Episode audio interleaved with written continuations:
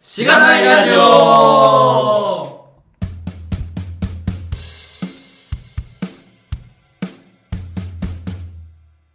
はい。引き続き、はい。 えっと、ゲストにモンリーさんをお迎えして、えっ、と、話していきたいとなと思ってます。よろしくお願いします。。お願いしますはい。えっ、と、後編は、まあさえー前編の途中、じゃあ最後か、最後の方でも出ましたが、ユニティの話を中心にしたいなというふうに思いますが、はい。まずは、えっ、と、テンプレ終わらして、 そう、なんか、ルーチンワークみたいに言うのやめてください。 はい。いきますかね。はい。はい。じゃあ、読みます。えーこのポッドキャストは SIR の SE から Web 系エンジニアに転職したんだが楽しくて仕方がないラジオ、略してしがないラジオです。題名の通り、SIR から Web 系に転職したパーソナリティのズッキーと、ガミが、近況を話したり毎回様々なテーマで議論したりする番組ですしがないラジオではフィードバックをツイートで募集しています「ハッシュタグシャープしがないラジオ」ひらがなでしがないカタカナでラジオでツイートしてくださいしがないラジオウェブページがありますしがない .org にアクセスしてみてくださいページ内のフォームからもフィードバックをすることができます感想、話してほしい話題、改善してほしいことなどつぶやいてもらえると、今後のポッドキャストをより良いものにしていけるので、ぜひたくさんのフィードバックをお待ちしています。はいお待ちしてますお待ちしてまーすし。てます。ありがとうございます。恒例みたいになってますけど、 ありがたい。はい。はということいでとい、うことでそうですねえっ、とツイッターにはい。の、あの、まあ、後で貼っておくんですけど、ツイッターの、その、プロフィール欄に、自称ユニティエヴァンジェリストっていうふうにはい。書いておられると思うんですけど、はいまあ、その辺のとこから、まず、ユニティはい単体じゃなくて、まあ、そのユニティとの関わりみたいなところから、ちょっと伺っていけたらなというふうに思ってるんですけど、ははい。これどういう、どういうあれで書かれてるんですい。完全にノリでしかないんですけれども、か公式ではないんですね。あ全然公式じゃないで す。一緒はい。一緒全然一緒です。はあのーまあ、今、キッズスターという会社に私が所属しているんですけれども、まはあ、いそちらのですね、あの、技術顧問として、うん。えっ、と、エサ社のお、 PP ワークスさんっていう方はがいはいはいはいご存知の方はご存知だと思うんですが、その方が、えっと、ジョインしていただいてまして、い。うん。技術顧問として。はであの、まあ、毎週あのケプトとかをやっていたりするんですけれども KPT をやっていたりするんですけれども、い。はとまあ、その中でまあモンリーそんなにユニティ好きだったらもう自称エヴァンジェリスト名乗っちゃいなよみたいなほう。い。あノリあ、がありい その場で書き換えるっていうそういう結構、その場のノリ感があったんですノね、リ最感初じは。りましたねえでまあえっとですねこれもまたそのアカウント名の方ですかね、はいあ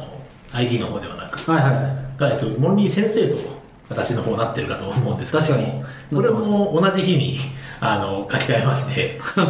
のです、ね、ちょっとまだ、えっと、正式に契約結んでるわけではないんですが、はいあの来年の1月にですね私あのスクールおうあの動画講義のやつですね、は動画授業のあのスクールで、えっと、ちょっと講師をおユニティの講師をやらせていただくことになってましてーはまあそれもあってじゃあ先生にしちゃいなよ みたいなっていうその2段階の緩いノリでい、はつけているぐらいにユニティが好きうーい、ん。これスクールではユニティのとはい講師をされるんですねそうですねんへえ多分まあこの放送されるぐらいにはこれが配信されるぐらいにははい契約も終わって、おおそらく公開し情報がアップロードされるんじゃないかなと、はおおそんなうん結構タイムリーな話なんですね、い、あの今日、はいあの授業草案のはい提出提出期限日だったので 昨日の夜慌てて書くっていうのへえお。なをるほど。やったりもしましたがすごい、内部情報を言ってもらいました。じゃあもしあのリンクがあれば何かのリンクがあれば貼っておきます、そうですね、はい間に合えば。は間に合えばい。うーとん。いう感じで、まあ、ユニティで、まあ、その前回の、前回なんですかね、前回ですね放送で、えっと、話題になりましたけれども、まあ、キッズスターに入って、で、モバイルコンテンツフォーラム、アワード、アワードはい、で、えっと、登壇した時に、同じ壇上にいたユニティテクノロジーズ、当時は確かユニティテクノロジーズジャパンの方、うーん。日本法人の方だったかと思うんですけれども、うんの、えっと、大前弘樹さんという方が、うんえっと、スピーチされてるのを聞きましてはで、まあ、当時実際 iOS 向けと Android 向けに森の絵本館というアプリ、その受賞したアプリになるんですけれども、うんまあ、そちらを作っていて、まあ、両方メンテするのがしんどいんですね。うーんなるほど。はい。で、まあそのスピーチの内容というのが、まあ、iOS にも Android にも一つのコードで出力できて、まあ、とても便利なんだよみたいな、はいはいいう話を聞いて、もうまさに銀の弾丸じゃないかと。クロスプラットフォームで。はいねなるほど。はシルバーブレッドとはこのことなんだという感じで、まあ、パクッと飛びつきまして。えで、まあ、前回の放送のように、その、まあ、かなりその辺の導入とかはうん柔軟で、まあ、えっと、無料版がまずあるんですけれども、そちらで一回試してみて、ー、うん。でまあまあなんか便利そうだし使えそうだなぐらいのノリの時にその有料版を買わせてくれいとうーんいう感じで、まあと社長ですとか上長とかにえー掛け合ったところ、まあ、あっさりいいよっつっえてー、こう当時の有料版今ちょっとライセンス形態変わってるんですけど、うん。が買い切りモデルでえー、確か15万だったかな何万だったかな、うーんこううん結構その1個のプロダクトとしては割と高めな、うんとソフトウェアとして確かに提供されていたんですけれども、まあ、それを購入に踏み切うん。。はいいりで、まあ、いろいろ遊びながらプロダクトを作り始めるというのが、まあ、出会いですかねううーん。んなるほど、えー、買い切りモデルっていうことはもうその開発ソフトを買うっていうイメージですか、はいなるほどそうおでーすじゃあまあそれを一回買って、まあ、その人の環境だけで全部作れれば、まあ、それだけでこうずっとアプリを作り続けられるってことですね、そういうことです、うん今はあれか、えっ、と、サブスクライブはい、のモデルになってるうんそうですね、なんかロゴロゴが出るか出ないかみたいな差があったりするんでよすくけごど存知そうですよねはいあのまあ、今フリー版ももちろんまだございましてははい機能的な作用はほとんどなくなってるんですけれども、い。うん。まあえっと、無料版とプラス版とプロ版ほうというプラス版以降が有料というものがうーんありまして、まあ、金額がそれぞれ当然違いまして、うん。とまあ、その Unity Technologies が提供する各種サービス、はまあ、ちょっと話すと長くなりますけど、そのビルドの部分ですとか、えっとまあ、Git 的なやつとか、い。こみたいなものを使う時の、その、使える機能、機能じゃない、回数とかの差があったりとかっていうその金額の差分のところはあったりとか、ちょっと細かいこと僕もあんまり詳しくはないんですけれども、はあったりしまして、で、無料版とその有料版、プラスプロ版の違いというところで、最初にあの、アプリを立ち上げた時に必ず無料版は、あの Made with Unity っていうロゴがう。ああ、なる絶ほど。対に表示される。うん。で、まあ、無料、えーと、有料版以降、プラス版、プロ版に関しては、それを外せる。という、まあ、違いが、大きい違いがあるなるほという感じですね。ど。はい。うんうんほう。で、まあ、そこで出会いまして、で、一番最初に作ったプロダクトが、えっと、今もストアにリリースされているんですけれども、 はえっと、パズルテイルズ、お菓子の国を作るのじゃ、サブタイトルですね。い。へえ。え、それはその会社で作られたんですかはい。ああまあまだハイブリッドの時ですけれども、うんあ、そうですね。はい。まあえっと、パズルゲームなんですけれども、当時ですね、あの、テトリスはいはい。のゲームのなんか、よくわかんないですけど、権利を持ってる方、ほう多分テトリスを作った人なんだと思うんですけど、うん。の一人だと思うんですけど、その方が、その、まあ、アイブリーグに技術顧問的な立場だったんですかね。で、ジョインしてらして、で、まあ、その権利を使わせていただいて、ほう型はめパズルになるんですけれどもそういうパズルゲームを作ったのが確か少女作だったかなとうー記憶しておりんへえ。なるほど、なるほ本当だテトリス開発者が作ったんミノマイノみミノですねミノですかを改良して作ったと書かれてますねはい、おーまあ、それなりに難しくて面白くてといど。へえ。う感じですねなるほどはいへえ結構もうユニティをいきなりはいこう仕事で使われてっていうので苦労とかもあったんじゃないですかそうですねでまあ当時ですねあのユニティというプロダクト自体が、まあ、そこまでまだ完成度が正直高くはなかったうん時代なんですね、うん。そのもう一応そのマルチプラットフォームに出力ができてで、うんとまあ、言語としては JavaScript か C シャープか Boo 多分ご存知の方少ないと思うんですけど BOO と書いてへ Boo えというその3つの言語で書けますみたいなはいうのをまあ売りにしていたぐらいのレベル感だったんですけれども、はその、うんと、状態、まだ正直完成度は高くなかった。でもってさらに、もともとこういうゲームエンジンと呼ばれるもの、まあ、今で言うと Unity とか Unreal Engine とかが有名ですけれども、これらのものは 3D, 3D が得意な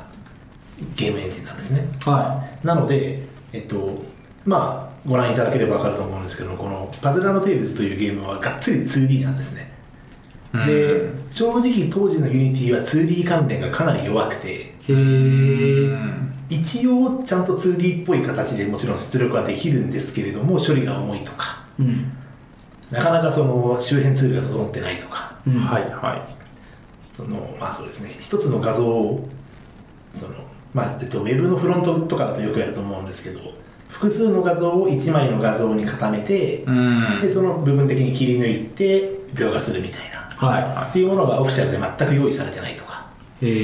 ー。自前で固めてそこからなんか自分で切り取ってそれを描画してみたいなのを頑張って書かなきゃいけないぐらいの、うんいうちょっとまあ割と辛い時代では 2D 的には辛い時代うん。にまあ飛びついてしまったと。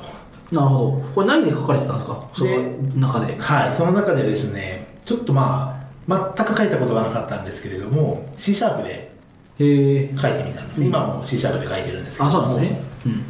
で、ですね、まあ、これはかなり正解だったなと思ってまして、うん。はもう当時、ブーはかなりもう、なんていうか、はい残念な扱いになって いい。へー。て、もう今完全にブーが使えなくなってるんですけれども、うんおーえっと、C シャープが JavaScript かうん。っていうところで、えっと、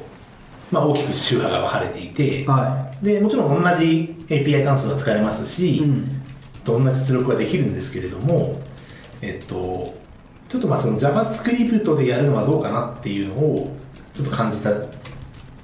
まあ、例えばネットの記事とかでもちょっと JavaScript 微妙かもみたいな、へー。まあ、さほどなんかでっかい根拠はなかったんですけどうん。が書かれていたりして僕としてもこういう結構かっちりしたプロダクトを作るでそのかっちりっていうのがその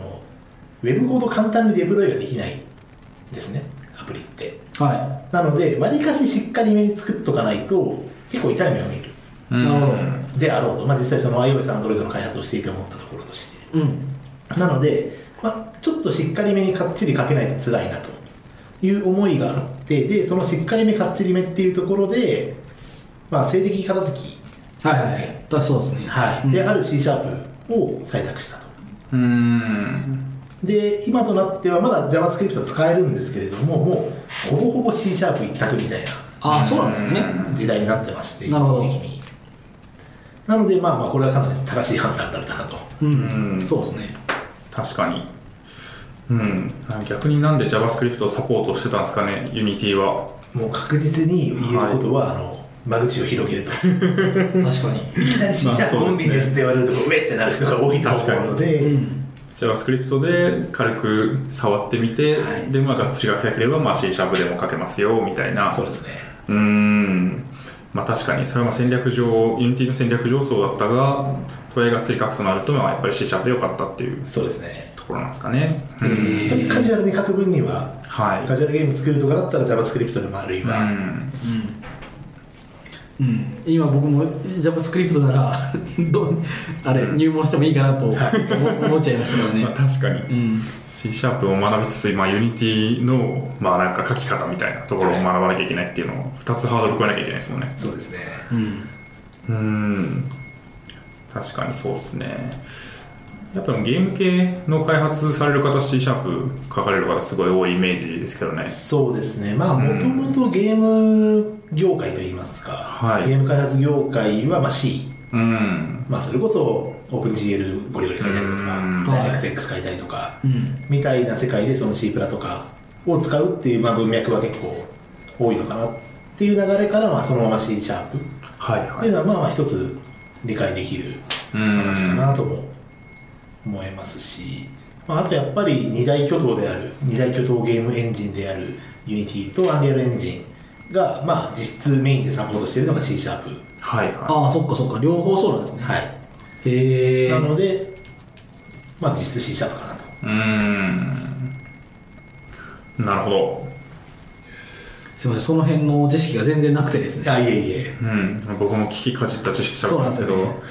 さっきちょっとあの、ま、中間でも言いましたけどリビルドで白老さんが言ってるその話しか聞いてないんで 確かにアンリアルエンジンとアンリアルエンジンのユニテ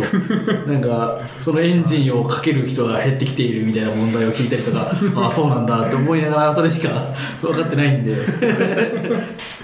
そうですねそうですねなるほどうーまあ、んでも逆にそういうもう本当に聞きかじったレベルの方々でも、まあ、割と簡単に入ってくることができるへえそうなんですねなというのは、まあ、実際入ってみて思うところとしてとはいはても感じるうエんンジンだなと思いますねいなるほどそうなんですねそれはなんかこう学習コストとして、まあ、最初ちょっと払えばある程度のことはできてでさらにもっと深いことをやろうとするともうちょっとこう徐々にこう積み上げていけばいいみたいな感じになってるってことですかそうねねまあ、やはりその描画周りの部分とか割とそのネイティブ系に近いところの開発をするとしんどめなうん画像一つ出すのも結構大変みたいなうんいうところはやはり IDE というか Unity のエディター側でかなりサポートしてくれているのでうーんとりあえず起動してなんか一個四角を置くみたいなのはすぐできてしまうのでうー、んそういうところからなんか四角を動かしてみるとかはいはいはなんかそこに当たり判定つけてみるとか、うんみたいなのをこう一歩ずつこうステップを踏んでいけるい行きやすいいはい環境をそのなんか頑張って環境構築してようやくビルドできたみたいな、うんコンパイル通ったみたいな世界ではないなるほどハローワールド的なものが、まあ、すぐできるってことですそうねですね四角出して動かしてみたいなはうんまあ確かにそれはプラットフォームでは重要ですよねい重要ですね、うん確かに確かにはいなるほどはいそこからまあ実際にアプリをリリースはいされてで勉強会にも登壇されたと書いてあるんですけどあのまあいくつかちょっと個数覚えてないですけど多分56個 Unity でアプリを作ったあたりうーんそんなにつくそんなに作ってるんですね結構短期間でいっぱい作ったんですけどえすごいあたりで、えっと、も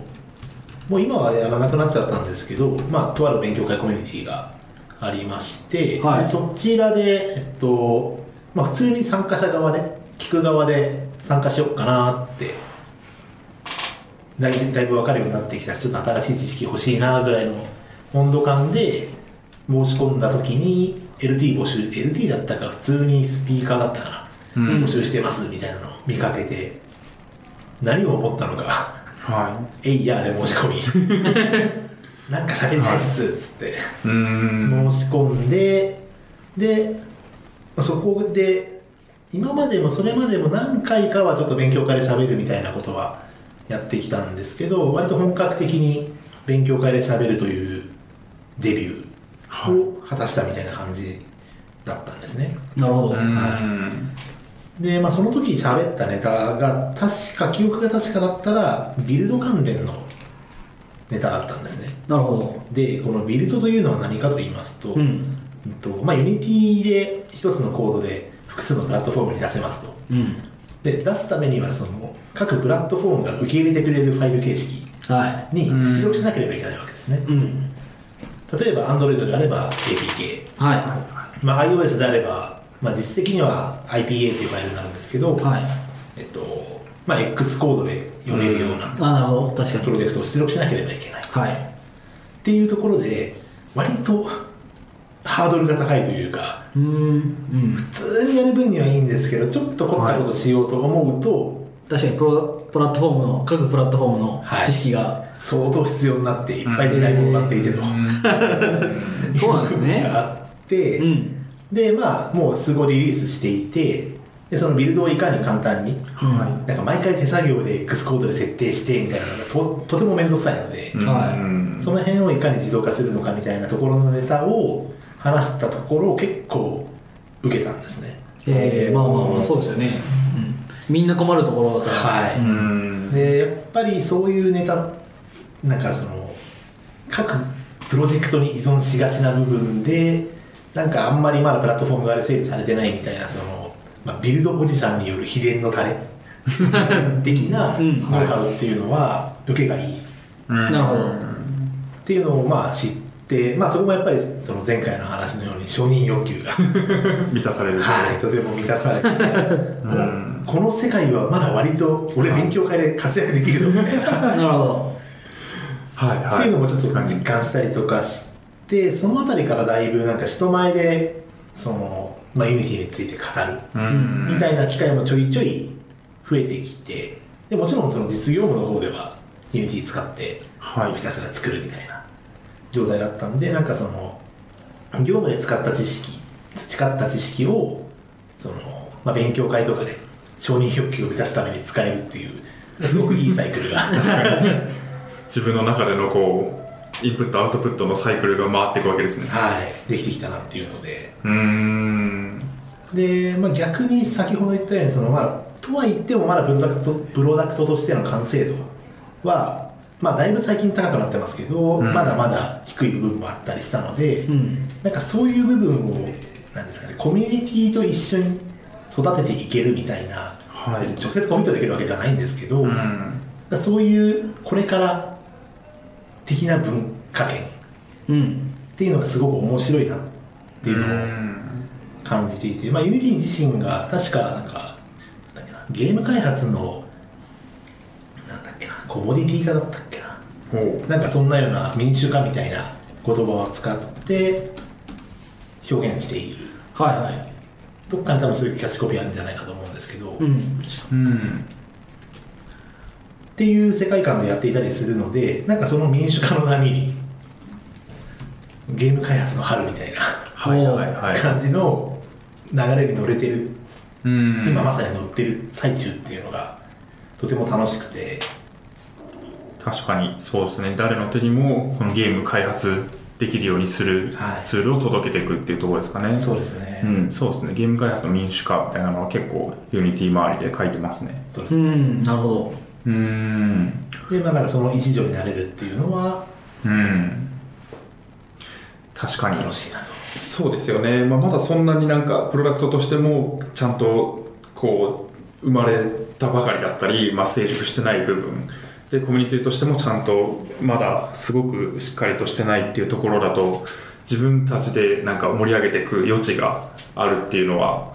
結構あるかなと思って、そうですねちょうどそうですねうん前回のあのカズポンさん出た回も Vue.js の話聞いたんですけど、それもまだ Vue.js が全然こうプロダクトで使われてないような時期からこうコミュニティを育ててみたいな話があったんでなんかそういうのが一個見つかるとすごい楽しいですよねきっとエンジニアとしてもはいなんかそのコミットしてる感というか、そうですよねそこのコミュニティを盛り上げていくんやみたいなはい、感じに自分が関われてるっていうところの実感があるとすごいですよね確かにいやなんかそういうの欲しいなっていう感覚はないですかズッキーさんあありますありますうんそうですよね、そうなんかリアクトとかでそうそうなれたらなと思思いつつももうリアクトもいっぱい使ってるしなみたいな気持ちになってもうちょっとでかすぎるのではないかみたいなそう感もありつつありますねうんそうですねそうですねうん確かにそこもでもなんかモンリーさんの話もありましたけど最初は割と直感で飛びついてでガーッと使ってみてあすごいいいなって言ってこれを広めていくみたいなそうですねそこのなんか直感と、まあ、偶然の出会いみたいなところがあると思うんでそこはなんかアンテナ張って待ってればいつか会えるのかなっていう そうですね感じで今いますけどねまあ、実際もうユニティは今は結構いいろんな人に使われている印象なんですけどそうですね具体的なユーザー数とかはちょっと僕はなかなかないんで分かんないですけど、まあかなりコミュニティも盛り上がってきていますし、は結構その大手のゲームハウス、いうんゲームメーカーさん、うんそれこそ本当にえっと例えばスクエニとか、はまあ、セガとかいはそういうもう名だたるゲームメーカーさんいうん任天堂はどうだったかなちょっと分かんないですけうど、んはがその NT を使っこのプロダクトはこのユニティを使ってるみたいなのでおーってなるようになってきていて、うんでそうですねなんか結構最近の流れとしてその儲かるかどうかちょっとわかんないですけど個人ゲーム開発者とはいいうジャンル、うんジャンル、はいはいジョうブんうんがちょっとまあ対等というかしてきてまして、まそあ、うです僕ねの友達にも結構その辺をその広めてる方もいたりするんですけども、うんそのまあ、例えば Steam とかうんあるいは、まあ、スイッチも確か個人でプロダクトリリースできるんじゃなかったかうんえなみたいな感じで、まあ、もちろん iOS、Android はできますしはい個人がゲーム作って収益を得るうんみたいな流れも最近できてきていて、はいなんかそういう企業からの軸じゃなくって個人からの軸でそのユニティが使われているっていうのも一つなるほどうんなんかニコニコ超会議とかなんかそういうなんかゲームのかやつでも結構そのそういうのを出してるそ人うですがね個人開発者が増えてるっていう話をうんあのはい僕が聞いてるいつもラジオ聞いてるあの鷲崎武さんっていうのはそうそういうところでゲームのなんはか司会をするらしいんですよねイベントあーのでその時になんか数年前と違って個人の人がめっちゃすごいのを出してきてることことが増えたんだよねってそういえば3ヶ月ぐらい前に言ってました最近ですねなるほどうんまあそうですねでもすごいですよねそういうなんか個人の開発者にもちゃんと使ってもらえるようなプロダクトでもありかつ、まあ、大きいそのソフトを作る会社スクエニとかでも使われてるっていうそこのなんか上から下までユニティ使ってるっていうのがなんかうまくできてるのかなっていうそうですねうんうん感じはしますけどね、はいなるほどはいそうですねまあそんな感じで、ユニティを粛々とはい 開発の中で使われているとそうですねいう今ところですかねローンチしてるタイトルとしてちょっと正確な数字もはや覚えてないですけど十数個おお細かいものから撤回のまで作ってまして、でまあ、前回でもちょっと宣伝させていただいた「なりきりごっこランド」というアプリ、まあ、こちらもがっつりユニティを使ってまして、うーもうんフルユニティ性はいはいはいとはなってまして、でまあそういうものを作っていく過程で、まあ、どうしてもコードの共通化というかうんみたいなものが発生してきてでまあ結構その去年の今ぐらいまで割とがっつりしたオレオレフレームワークをあこうことあさ、は先ほどもありましたけどはいいはい作り続けてきてましてはいでまあなんかそういったものを作っていく過程でその得られた知識というかういうんーんみたいなものも、まあ、例えば勉強会で喋ったりとかうんっていうサイクルはまあ続けられていたんですけれども、まあ、ちょっと最近ちょっとそれ果たしてどうなんだみたいなのが僕の中でもちょっと湧き起こりつつあって、あおーおうんと、すごく簡単にもう決められた枠組みの中で、まあ、フレームワークなんでうんそのアプリを作っていくっていうところはもうかなり成熟したフレームワークになってくれたのでできるようになってるんですけれども逆にその新しい機能であるとかあるいはちょっとここ変えたいんだけどみたいな時うんにそのフレームワーク側の制約によってちょっとその表現力であったりとか、うんまあ、あるいはパパフォーマンスであったりとかうんまあそういう部分をちょっと損なうみたいなものと結構戦うようになってきてしまっていてちょっとまあしんどいなとうーんいう感じになってきてしまっていましてで、まあ、さらにこのオレオレフレームワークのいいところはそういうそのすぐ作れるみたいなところだと思うんですけど悪い面として採用がしんどいんですよねああなるほどはい、例えばまあ Ruby の世界で言えばもう Ruby on Rails ほぼ一択みたいな感じなので、うんうんまあ Rails Ruby 使えますイコール Rails 使えますみたいな、うんまあいろいろ語弊あるかもしれないですけど、は世界だと思うんですけれどもまだ当然そんなオープンなフレームワークでもないのでその Unity が使えますだけだとその取った採用した以降のその教育みたいな部分いうんのコストが結構かかってしまうなとなるほどううんーいうのをちょっんと感じる機会もちょいちょい増えてきてまして、うんままあ、なんでちょっとその辺で、まあ、津波が増えてきてるなっていうのも、ちょっとまあ、そのユニティを長いこと、長いことつっても4年ぐらい開発する中でちょっと見えてきた部分なるほど。なんですよね。ユニティのその、まあ、公式じゃないにしても、なんかそういう、なんかよく使われているフレームワークっぽいものはないんですか一応ありはするんですけれども、うんそれも、そのユニティが持ってる機能があまりにも多すぎるので、は結局全部網羅してないんですよね。い。うん。はああなるほど例えばアニメーション関連をすごく良くするためのフレームワークうん。であるとかそうですね、えっと、物理演算をもう少しうんカスタマイズできるうフんレームワークですとか、まあ、あるいは、えっとまあ、Unity ってそのエディター自体を自前で拡張できるんですねうん。右クリックのメニューを増やすとかはいあーはいはいから始まってそのなんかオブジェクトを配置する時のなんか配置の工夫ができるとか、うんまあ、すごいいろいろあるんですけど、うんまあ、そういった部分に対するフレームワークみたいな感じでそのユニティ開発全体におけるフレームワークみたいなもうんのがまだあんまりないっなるほど。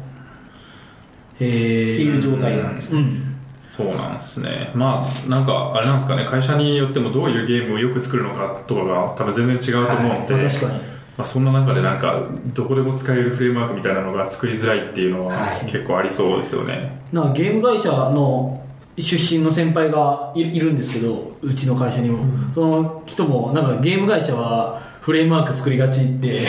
言ってたんで、多分そうなんだろうなっていうふうに聞いたんですけど、うんなるほど。まあ、そうなんですそういうところが結構ウェブとは全然違うんですよはい、ね。もう本当に違うなっていうのうは、んさっきガミさんが言ったように、なんかゲームって、その、ものによって全然、あの、UI が違いますもんね。はいうんうんとか、まあ、ゲームシステムとかもなんか、設定画面一つ取っても違うしみたいな、そうなんですよね、うんなるほどまあ、なかなかやっぱその辺の汎用化みたいなところうんはちょっと難しいなっていうのを感じていたりとかまあそれに絡む部分としてうちょんっと最近その辺の業界的な部分で感じるところとして、まあ、このラジオの趣旨としてその SIR からウェブにうんっていう話だと思うんですけど、はいはいもう一ジャンルそのゲームっていう、うんああ確かに違いますよね SI うにんウェブゲームっていう、はいはいまあ、他にもいっぱいあると思いますけどなんかその結構ゲーム業界の方々って、はいこれを言うとちょっと炎上するかもしれません が割合 SIR に近いんじゃないかなとうんへうんえそうですあるんねですねうん例えばそのまあ大手のゲームメーカーさんとかですともう本当に自前でもう C から、はい C の時代からずっと作り続けてきたがっつりオレオレフレームワークなんならがっつりオレオレゲームエンジンうんみたいなものがあってはでそれはもう各メーカーさんが各メーカーさんごとにもうとても煮詰まった じっくりことこと煮詰まったはいはいはいはフいレームワークゲームエンジンっていうものがあいなるほどってうんでもちろんそんな情報なんてオープンに公開されるものでもないですし、でそのそうなってくると当然ハマりどころみたいな情報も全然公開されないですし、うんでまあ、文化圏としてあんまりそういうなんかオープンなコミュニティみたいなものも今まで決して多くはなかったはあなっていうのはその、まあ、特にウェブを経てきたからこそうん感じるところとして、うんちょっとやっぱウェブとは違う文化圏なんだなっていうのをちょっと感じたりもしていて。なるほどそうなんですね確かにあのこの前もちょっと話したんですけど HTML5 カンファレンスって言ってきて、まあ、HTML5 のカンファレンスだけどそこであの任天堂さんがあの今よくリアクトリダックスって今 JavaScript のフレームワークなんですけど、はいそれで開発したんだよみたいな、うんえーっとのを喋ってたんですよでもそれは結構喋ってたんですけど全部あの SNS 拡散禁止 SNS, き SNS 禁止って書いて書かれてて、まあ、最近ちょっとそのその内容はあの記事化してあの公開されてていやな拡散禁止ちゃうんかいって思 ったんですけどなんかその時その話を聞いててあ拡散禁止なんだってなった時にもうあ、うんこれはゲーム業界 のその、なるほどねやっぱ文化がやっぱ違うんだみたいなオープンソースでそういうの作ってて開発しててもうんそうなるんだなみたいな、 体制がなるほどねそううですねん、違うんです ねうんいやーへーでもそそうなんかゲーム大手のゲーム会社ごとに独自のフレームワークとかゲームエンジンあるみたいなのはなんかもう本当に SI 的なというか富士通がミドルウェア作ってて同じものを日立も NEC も全く独自で作ってるみたいなでそれぞれの仕様は公開されてませんみたいなのとすごい似てますよねそうなんですよなのでまあこの今回のこのラジオのお話をいた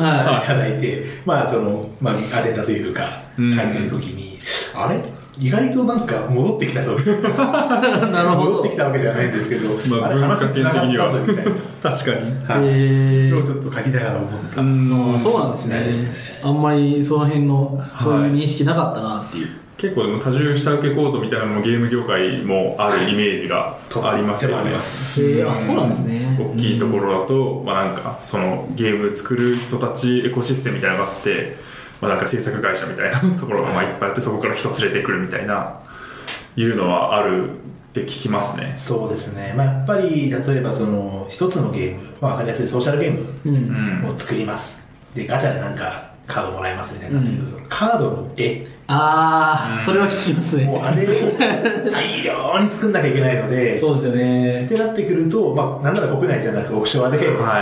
絵を描かせて確かに納品させるとかプログラム自体もまあその多重下請け構造にようりんはい作られるみたいなのもまあ少なからずあるのかなとは、そうですよね、ブランドの側だけかぶせてはい中身はまあ別の会社が全部作ってますみたいなそうですねのはまあ結構ありそうですねなるほどはい いやそこ面白いな話としてえーうんうん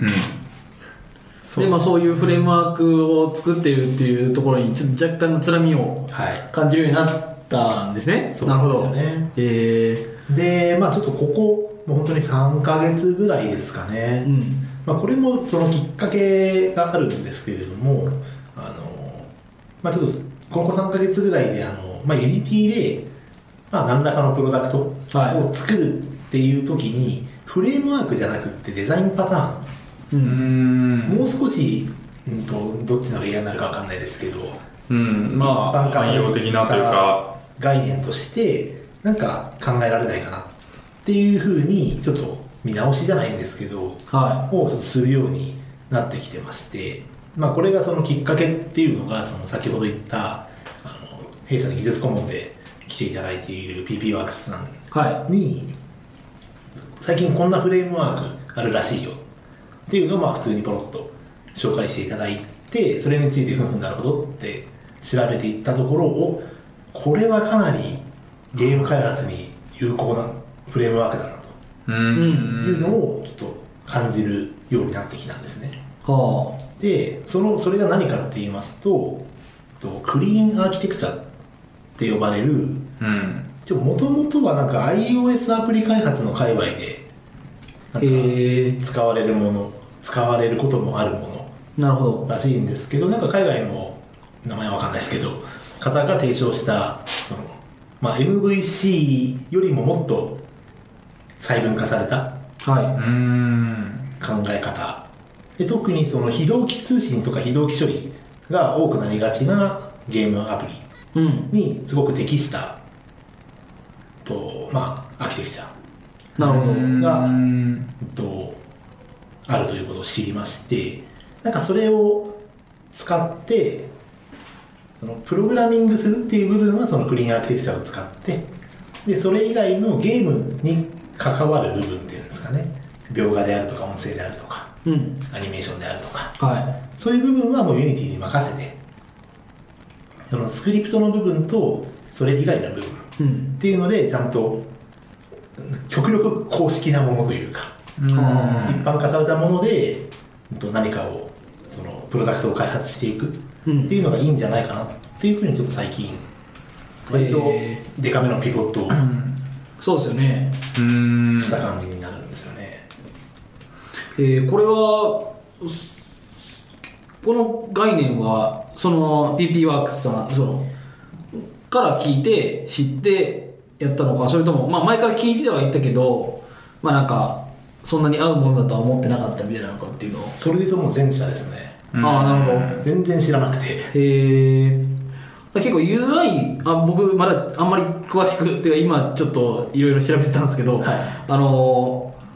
UI を作るためのフレームワークなんですかそういうこともでもないんですかそうですねまあやはり UI とうんそれを司るビジネスロジックとうはんい、をつなげるためのみたいなそうですねなるほそれに加えてその UI を構成するためのデータどはとその綺麗に分離してうんかつその一つ一つのクラスの責任範囲いうんをもう極小にしてはいはいですごくテストしやすくまあなんならその DI の仕組みも取り入れたりとかしてっはていうその責任をちゃんと分散させてでなおかつまあ割かしなんかどこに何を書くっていうのが分かりやすいうんいああなるほどなんかよ4つの円の図が出てきましたが、はいこれですかねそれですエンティティーズ・ユース・ケーシーズってどんどんこう広がっていくそうですそうですものですかねはいうーんでまあもちろん Web の世界でもあることだと思うんですけれどもなんか一つのクラスが複数のクラスのことを知りすぎてるはいはともうロジックがぐちゃぐちゃになってコードがぐちゃぐちゃになっていうん大変スパゲッティなことになるはということはまあやっぱりゲームでも当たり前のように起こっていいてうんなんかこのクラスめちゃめちゃ長いけど これどどうやって読むのみたいなそうですねのはどうしても起こってしまうんですねはで規模がでかくなればなるほどそれは顕著になってきましてでなんかそれをそのオレオレフレームワークでだいぶカバーはしてたんですけど、いうんうんとはいえそのやっぱそのさっきの制約の話ですとか採用の話とかはっていうつらみがあってなんとかならんかなと思っている中でもう一つその型として、まあ、レールとしてこういったものが提唱されていて、うんでかつまあちゃんとマッチするというんいうことが分かってきたのでじゃあもうちょっと一層これ使ってもちろん既存のコードはそんな一気に全部書き換えられるわけではないので、まあ、既存のコードを生かしながら新しく作るものからちょっとねここの枠組みに乗せてちょっと開発をしていこうという感じでもう本当に3ヶ月前ぐらいから、まあ、研究を始めうんで、まあ、ようやく最近まだちょっとリリースはできてないんですけどもこの枠組みに乗っかったプロダクトっていうのを開発がっつり始められるようになってきてますなるほとどはいうーんそうなんですねなんかこう iOS もともと iOS アプリ開発で使われてたデザインパターンだっていう話だったんですけどまあそのウェブのいろんななんかデザインパターンみたいなのがあってはいまあ、あるいはもっと古くから使われているなんかクラスバシステムなのかわかんないですけどなんかそういういわゆる業務システムとかウェブのアプリケーションとかで使われてたデザインパターンもあると思うんですけどなんかそことはやっぱりなんかゲームの文化とかなんかその作るものが違うことによって適用できないものっていうのがあるんですかねやっぱりそうですねもちろん例えば MVC 分かりやすいところです、はいは MVC で開発が、まあ、むしろそれが基本うんではあるんですけれども、どうしてもそのゲームの見た目はいの部分とビジネスロジックの部分はいがかなり密結合になりがちなんですね、うん MVC でやってしまうといは結局このビューが書き換わるとデータの方もかなり依存してしまううんメドルクラスが依存して例えばその変更にすごく弱くなってしまうみたいないはいはいはでゲームは特にビューが変わりやすいいうんその普通にアプリとして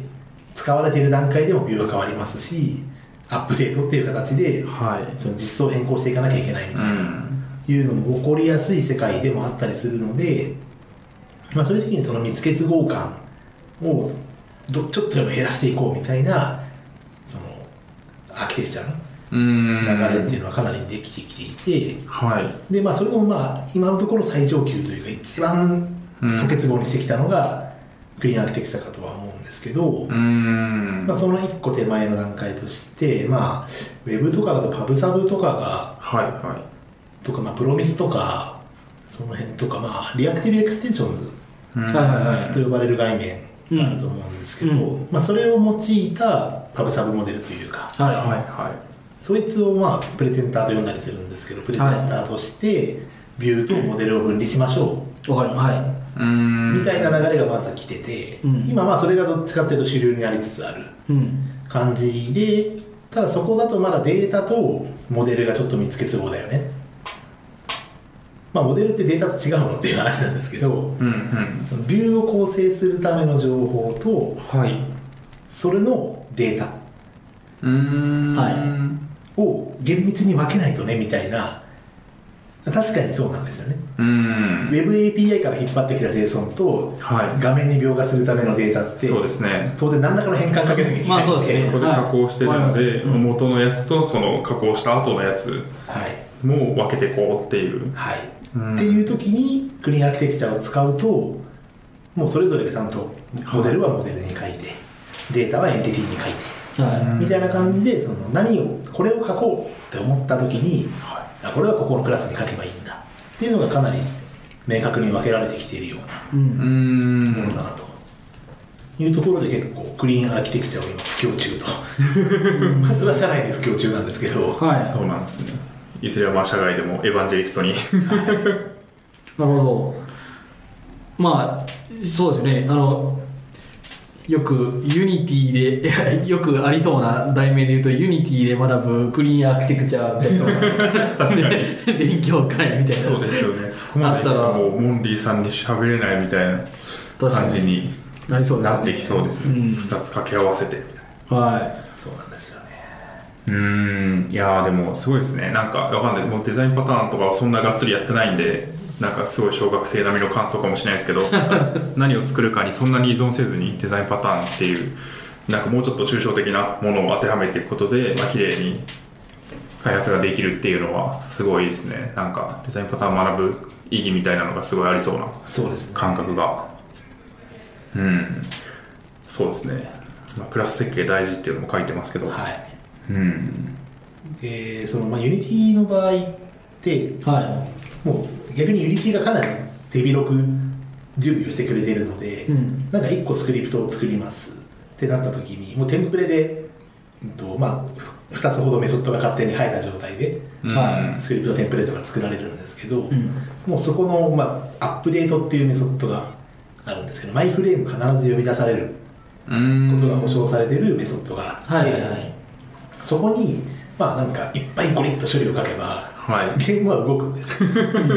うん確マかイにフレーム10ピクセル右に動かせみたいなことだけどまあオブジェクトは動くしはいはいはいはい何かにぶつかった時このフレームで何かにぶつかったらこれをしろとかうんこのフレームでなんかキーが押されたら何をしろとかうん。みたいなことを全部アップデートに書こうと思えば書けちゃうんですよねうはい。んなんでもうそこのすっごい長いアップデート分とかもまあ見たことがあってはいはい。それを見てるとまあ確かに動くんだけど ねなんか読めねえよみたいなレビューズで言うとなんかコントローラーに全部書かれてるみたいなっああ、なるほど。はていうのも見てきてで、まあ、自分自身もそういうことを書いちゃったことももちろんあって、 うん。でいざじゃあそれをメンテしましょうってなった時にまあまあまあ地獄が いそうですね待ち受けているのでなんかその辺の経験も踏まえてやっぱちゃんと事前にしっかりクラス設計をしてっていうのはすごく大事になってくるなとういうのをんはまあ本当にここ数ヶ月で痛感しているいはでその中でじゃあクラス設計といえばみたいないうん言語があるかと思うんですけど、そうですねはい、UML がうん UML。うんなるほこど。こでまさかの原点回帰をするというそうですね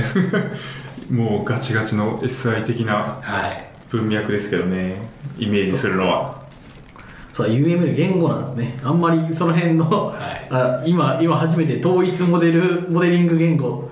ユニファイドモデリングランゲージでしたっそうですねそうなんですね。ああ。けランゲー ジなんで略称しか知らなかっそうですね僕も別に書いたことはないというか使ったことはないですけどた。ああ、そうですね。各、ね、研修はありましたけどね。大抵やるっていううん確かにですねでまあこれのまあもちろんね UML を直接書くわけではないんですけども、うん結構まあここの知識っていう部分うんはやっぱ役に立ってくるなっていうのを一周回ってうんはいはいちょっと理解をしつつあって、はい例えばその特にクラス設計をする上で、まあ、クラス図このクラスがここに依存しててっていう図って、まあなかなかコード見ただけだともちろんわからないのででそれをなんかコマンド一発でバツンとクラス図出力してくれますみたいなはいはいでじゃあこのクラス図の読み方って分かるんだっけってなると全く知らない状態でそのクラス図を見せられても、この矢印何そうですこの箱何みたいなことになってしまうはのであ意外と SIR 時代にちょっとだけ学んだことってあ意外とここに来て役に立ってるうんみたいなのはちょっと逆説的にうん感じることも最近ちょっと増えてきたなっていうのがい。なるほど。はそうなんですいエねピソードとして はうんいやーいいいい話ですねそれはなんかそうですよねどんな学びも無駄にならないみたいなはいところがあるってことですかねまあなんかはい湊川さんの回じゃないですけどなんか繋がったなみたいなのはうんおーちょっと感じる部分がそうですよねやっぱまあそれなりにちゃんとやってこうコストを払ったものはまあどっかしらでつながるんだなっていうのはうんまあもちろん結果論なのかもしれないですけどあるってことですかねそうですね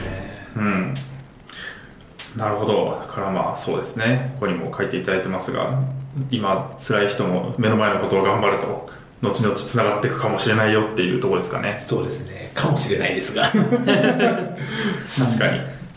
なるほどそうなんですよ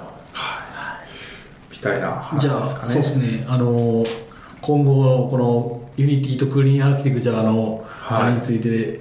ちょっと期待しつつ、ウォッチしていきたいなっていう思います。いや、そうですよね。いや、普通にこれで、いや、ユニティはクリーンアーキテクチャでしょってなったら、それは完全にモンリー、モンリー先生の、うそうですね功績というかそうなるといいですね、ん確かに、はいそうですねえーちょっとまあ話が前後しちゃってもうあのここに書いてないみたいになあるんで全すけど然いや大丈夫全です然 大丈夫です。あの、まあ、さっきオープンソースっていう話がちょろっとはい単語として出てきたと思うんですけど、うん。まだ残念ながらユニティの世界ってほとんどオープンソースではないそうですね。うでん。すよね、もちろんそのユニティのソースコードは当たり前ですけど、はいえっと、そのなんか周辺ツールたちはもうそのユニティが提供するアセットストアっていうはいその一般の人が作ったエンデベロッパーが作っあなるたほどツールですとか、絵とか、い。はうん音声とかい。うん。みたいなそのゲームを作る上でのパーツパーツうん。を提供するストアっていうのはプラグインみたいなの。そうですねプラグインを変えるとかうん無料でダウンロードできるとかうんっていうシステムはあるんですけど、うんまあなんかそこも審査があったりとかえとなんかまだオープンではないなっていう、ありはするけどっていう世界観がちょっとあって、はい。なんかそこもうちょい風穴開けたいなみたいなお思お。いうんちょっと個人的にはあったりして、はでまだちょっとこれも全然あのブログ書こうと思って全然書けてないネタがあるんですけど、はいその結局それらのツール、まあ、Unity で使えるようになっているものたちをばらして、それぞれのこう個々の要素としてで依存関係を管理して特にスクリプトって結構依存し合うのでい。はうい。んその依存関係もちゃんと管理してでプロジェクトごとに必要なものだけを採択してはいはここでは例えば RX を使いたいから、まあ、有名なあの UniRX っていう、いうーんまあ、ライブラリがあるんですけど、はそれを使いたいはいだかはらそれをインストールするとうんか、ここではそうですね、まあ、画像とかはちょっと難しめですけど例えばそうだななんか音声の共通ライブラリを使いたいとか、みたいなそのプロジェクトごとに必要なものだけを採択していはいインストールしていくみたいな仕組みうーんまあ作れないかなって今年の頭ぐらいに思い立って、うんでまあ今言った話ってまさに、はまあ、Ruby で言えば GEM い そうですい。ねそうですね。ノートで言えばはい NPM パッケージマネージャーですね。ははいで、まあ、ちょっと GEM の場合ちょっとあの Ruby 以外のコードを紛れ込ますのが難しかったりとかしたりもあったんで NPM を使っていへえそのパッケージ .json をそのプロジェクト内に突っ込んどいて、はいで NPM インストールって押したらもうその必要なプラグインが全部入ってきますみたいなおいう仕組みがお作れるんじゃないかと思って実際作れたおお。おー作れたんですねはいすごいへとえでそれがですねちょっとまだあのリポジトリとかあのオーガニゼーションしかないんですけど UMM というものをほうえー作りまして、は GitHub にあのオーガニゼーション作ってあるんですけどい。はい。UMN プロジェクトっていうやつですね。あそうですまあこれだと例えば今ご覧になってるのだとビルド周りとかって結構やっぱりうん共通化できるけど誰もしてないみたいな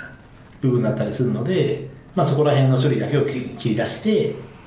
やったりとか、えー iOS 向けのアーカイブを作るためのスクリプト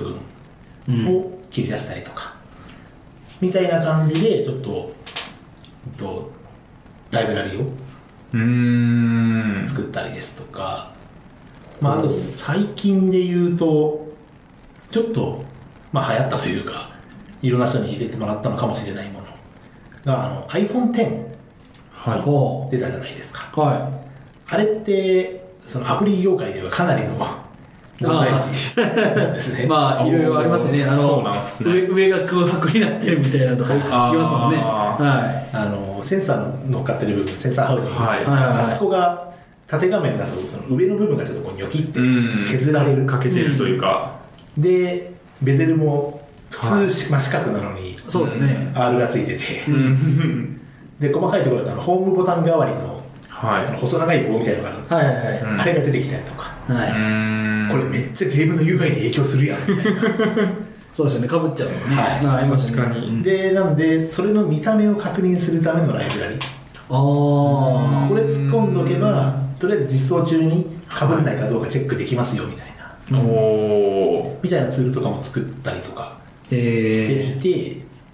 なんかそういうそのでしかもオープンソースでそれを作っとけば誰でもコントリビュートできるしーううん、ん便利なんじゃないかというようなものをちょっと公開というかうんなるほどそうかまあそうですよねそのビルド周りの、まあ、ツールとかであれば別にもうこう普通に公開してみんな使ってねっていうこともできるわけですもんね、はいだからまそあうユニティ自体は別にオープンソースじゃなくてもその周りのはい周辺ツールはどんどん公開していきたいなっていうとそうですねころなんですかねまあ、これからどんどんそういうふうにエコシステムを整えていきたいなみたいなそうですねでまあ一応なんかユニティ本体がなんかそういう仕組みを作り始めてるみたいな噂もあるので、はまあ別にそうなってくれたらそうなってくれたらいはいなるほどいんですけどまあ今のところないのでういうんんまあないなら作るはいはいはという感じでやっていたりもしますなるほおおそうなんですねすごいなやっぱ NPM でできるっていうのはなんか、はい、僕は NPM 知識がなさすぎるだけかもしれないですけどそうなんだって感じですねそうですねまあ彼は彼はというか NPM はその依存の管理みたいな部分にはまあ当然長けてるので、うんはちょっとまだ足りない部分もあるんですけどはいはいなはんでまあそこの仕組みに乗っかりつつ Unity のプロジェプロダクトソうんースコードだとか画像とかどうんだけはうまいこと Unity の仕組みでいうん Unity 側に取り込むみたいなことをちょっとまああれいけんじゃねって思いついてやってみたみたいなへえ別に JS ファイルじゃなくてもはい、普通に管理できちゃうってことですねそうですねほうすごい実際これこう他の人に使われたりとかはこれからって感じですかそうですね今のところまあちょっとあの測る方法もないので まあ確かにまあ今のところフォークもされてないっぽいんでまあちょっとまだわかんないですけど、ううんんそうですねまあこれもなんか勉強会とかで発表してなんそうかで使すねってくださいみたいになったらなんかきっと長くユニティで苦労されてたモンリーさんだからこそ分かるノウハウが溜まってると思うのでそうですねまあ、そこで楽になる人もいるんじゃないかなっていう気は、はい素人見ながらしますけどねほうすごいなるほどなんかユニティ周りで1個聞いてみたいんですけどもしなんか今ユニティを全くゼロからプログラミングをやったことあるとして始めるとしたらなんかどう学んでいけばいいとかってあったりしますかなんかこの本がいいとかまそうあですねねえまあやっぱり本で言うとあのひ通称ひよこ本とか呼ばれてるほう正式なタイトル覚えてないんですけど、はえっと、ユニティひよこひよこい本ああこれです Unity5 入門あそうですねひよこの絵が書いてある、はいそうですねこれがなんかわりかし良いらしいですね最新開発環境による簡単 3D2D ゲーム制作ってやつですねはいはうーんまあちょっともうバージョン的には Unity5 はもう最新ではないんですけどいあそうなんですねそうなんですね、はい今いくつなんですか今、えっと、サブスクリプションモデルに変わっってそのナンバリングのあー、なるほなるほど。ど確かに。の名前は2017.2が最新ですねはいはいはいなるほど、なるほおーエクマスクリプトみたいな感じです ね名前の付け方がそうですど。なるねほど。そうか、ひよこの、あの、見た目に惑わされることなかれ344ページって書いてますね。はい割と今日重いですなるほどまあそれなりに初心者でも学ばなきゃいけないことがあるぞみたいなまあそうですねやっぱりさっき言ったように機能がとても多いのでうーんなんかあるゲームを作りたいってなった時にそのゲームで必要となるはい機能みたいなものがもう本当にいっぱいいっぱいある中でこれとこれがこれが必要うーんみたいなものを須藤の人全部解説するってなるとうん確かに書籍側でそれを取捨選択するみたいなのがちょっと難しいってことですかねそうですねまあ、一通り全部さらってまああとは吉田にどうぞみたいなはい感じなんですかねおでもひよこ本の2017版がお今月出そうです今え Amazon 見てたら2017年11月28日に出るらしいですすごい再来週ですね再ー、なるほど。来週でしたでねちょっとそれはいこれを貼っとくので、ひよこクラブが出てきた ひよこ本検索したらひよこクラブが出てきたそれじゃないですけそど、っね、ちかはい、ちょっとじゃあリンク貼っときますか、はい僕の方でなるほどあ本当だありましたねありましたねこれこれですねあ貼っときますほうそうっすねまあやっぱりすまああのガミさんも言ってましたけどそういう本も読みつつやっぱり自分の作りたいものを作るみたいなのははいやっぱりいいんですかね、間違いなくそうでうすんうーんなのでまあこんなゲーム作ってみたいみたいなはものをまず最初に考えておくと結構モチベーション維持するためにもいうんいいのかなとも思ったりしますね確かにゲームかそうですねで結構そのユニティのもう本当に個人の方が勝手にやってるやつなんですけどはえっとワンウィークゲームジャムだったかなっうーんていうその1週間でなんかゲーム作るいはーはい、はい、なんかみたいよく記事を読む気がしますね、うんやってみたみたいな、うんあそれですねはいワンウィークゲームジャムなるほこちらがその毎週なんかお題が投下されてどはそれについて別にどんなクソゲーでもいいので、 まあ、なんか作ってなんか公開するみたいないうんほうこれはもうユニティですねがもうそういうテーマを決めてあいや、えっと、ユニティ公式でやってるものじゃないと思うんですそうっすねおユニティルームかなわかんないそうですねユニティルームっていうサイトがはいはいはいはいそうですねっぽいですね1週間ゲームジャムお題転がるとかそうですねはああそういうことかなるほどお題に合わせていろいろゲームを作るとうんああのんすごいでもそう見るともう山のようにゲームがありますねまあもちろん全てが全てがっつり作ったゲームじゃないかもしれないですけどすごいおおすごいなこういうのを見るとなんかあ自分でも作れそうって感じになります ねただのボーリングとかはあいやゲーム開発ってなるとなんか、面白いこういうのあれば面白いかもみたいなのを思いつつも絵心みたいなそう気分になっちゃうんですけどですねでまああ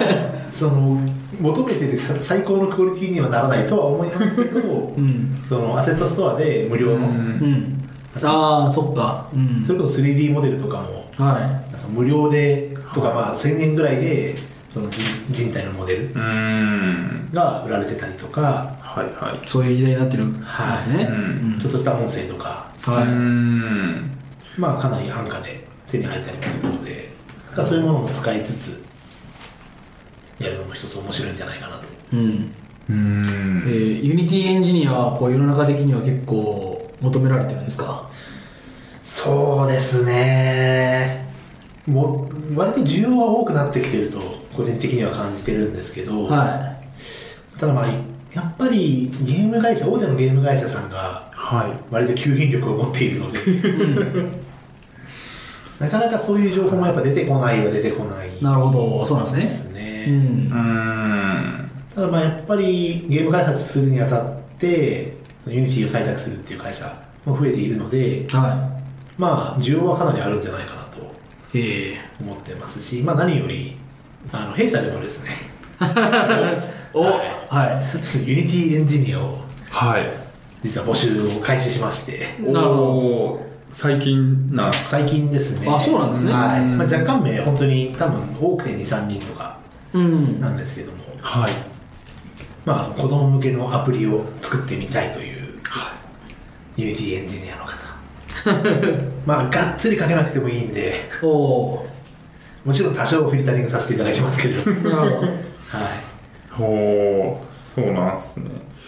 最近募集会されたっていうのはもう結構もうどんどんゲーム作っていきたいみたいなとこそろうですがあるんですかねねそのまあなりきりごっこランドというアプリ今あの6つほどあの、まあ、ミニゲームというかパビリオンと呼んでるんですけども、うん。があるんですけどもそれをまあどんどん増やしていこうとはいはいはちょっとあの6つ目投下されてからもう1年以上新しいのは出てなかったりするのでへえ。なんかその辺をもっと増やしていきたいよねと。で、まあそのうちのビジネス的にも、そこが、そこにちゃんと集中していこうとうん。いうような感じにもなりつつあるのでう、ん。まあそんな中で、そうですね、その、そこを作る人たちいはいはいはいはを、まあちゃんと募集していきたいなと。いうんでちょっとまだあの採用ページとかできてないんで、あくまでその、今のところリファラルとかはがベースで、そろそろモンテッドリーが出すのかないうんなるほどみたいな感じなんですけども。そうなんですねなるほどなんかどんな人がいいとかあるんですか、。そうですね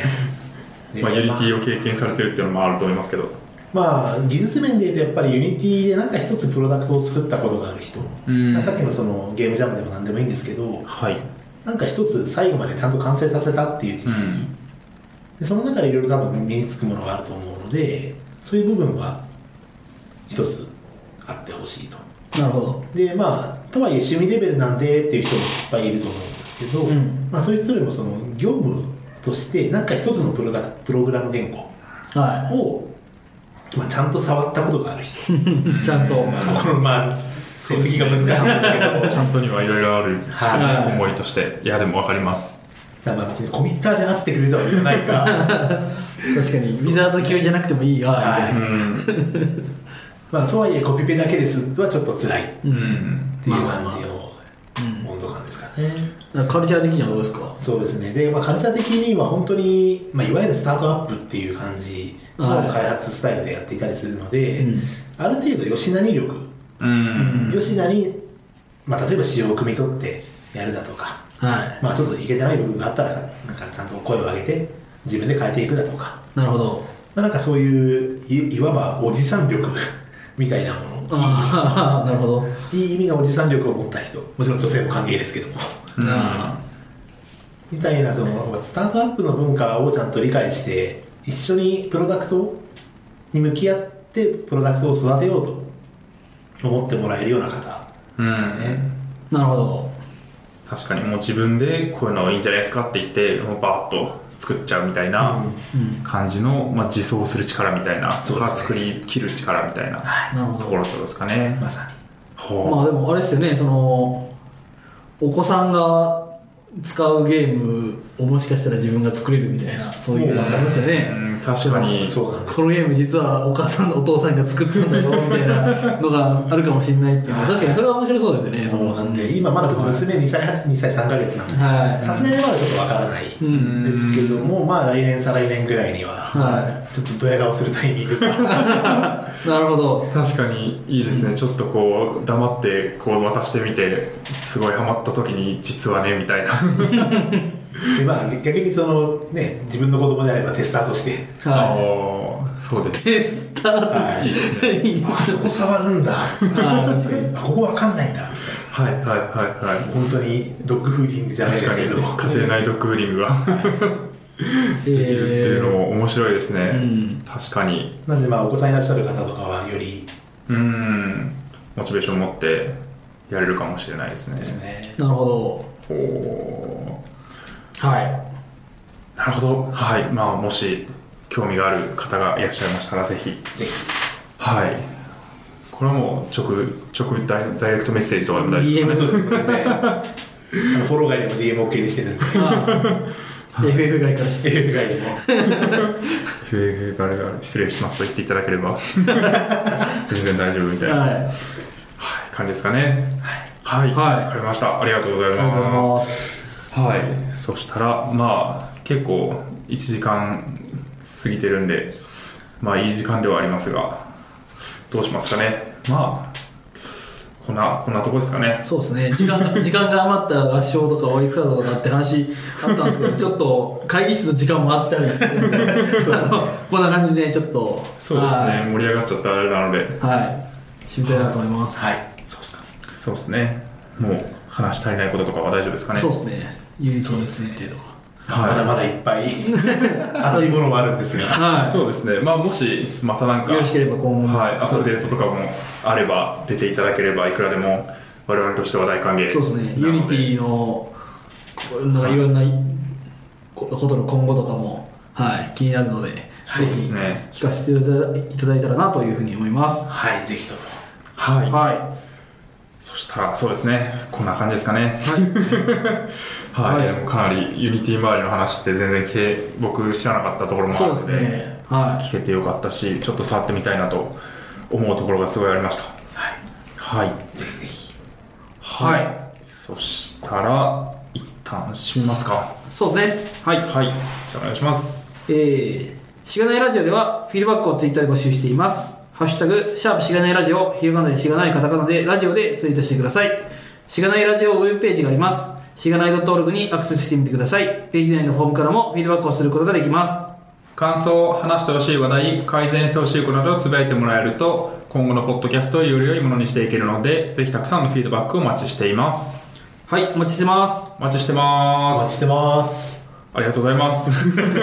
すべてにおいて言ってもらった。はコンプリートしましたありありがとうございまがとうごす。ざいますはいい。。はそしたら、まあそうですね、今日の話に関連して、フィードバックなど、あれば、モーリーさんに関する質問などあれば、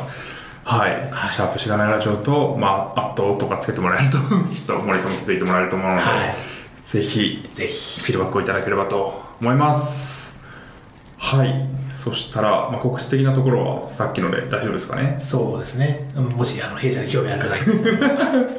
そうですねはいまたそれもご連絡いただければと思いますい。はい。じゃあ、あれですね、あのー CTO が続きまして、 確かにそうですね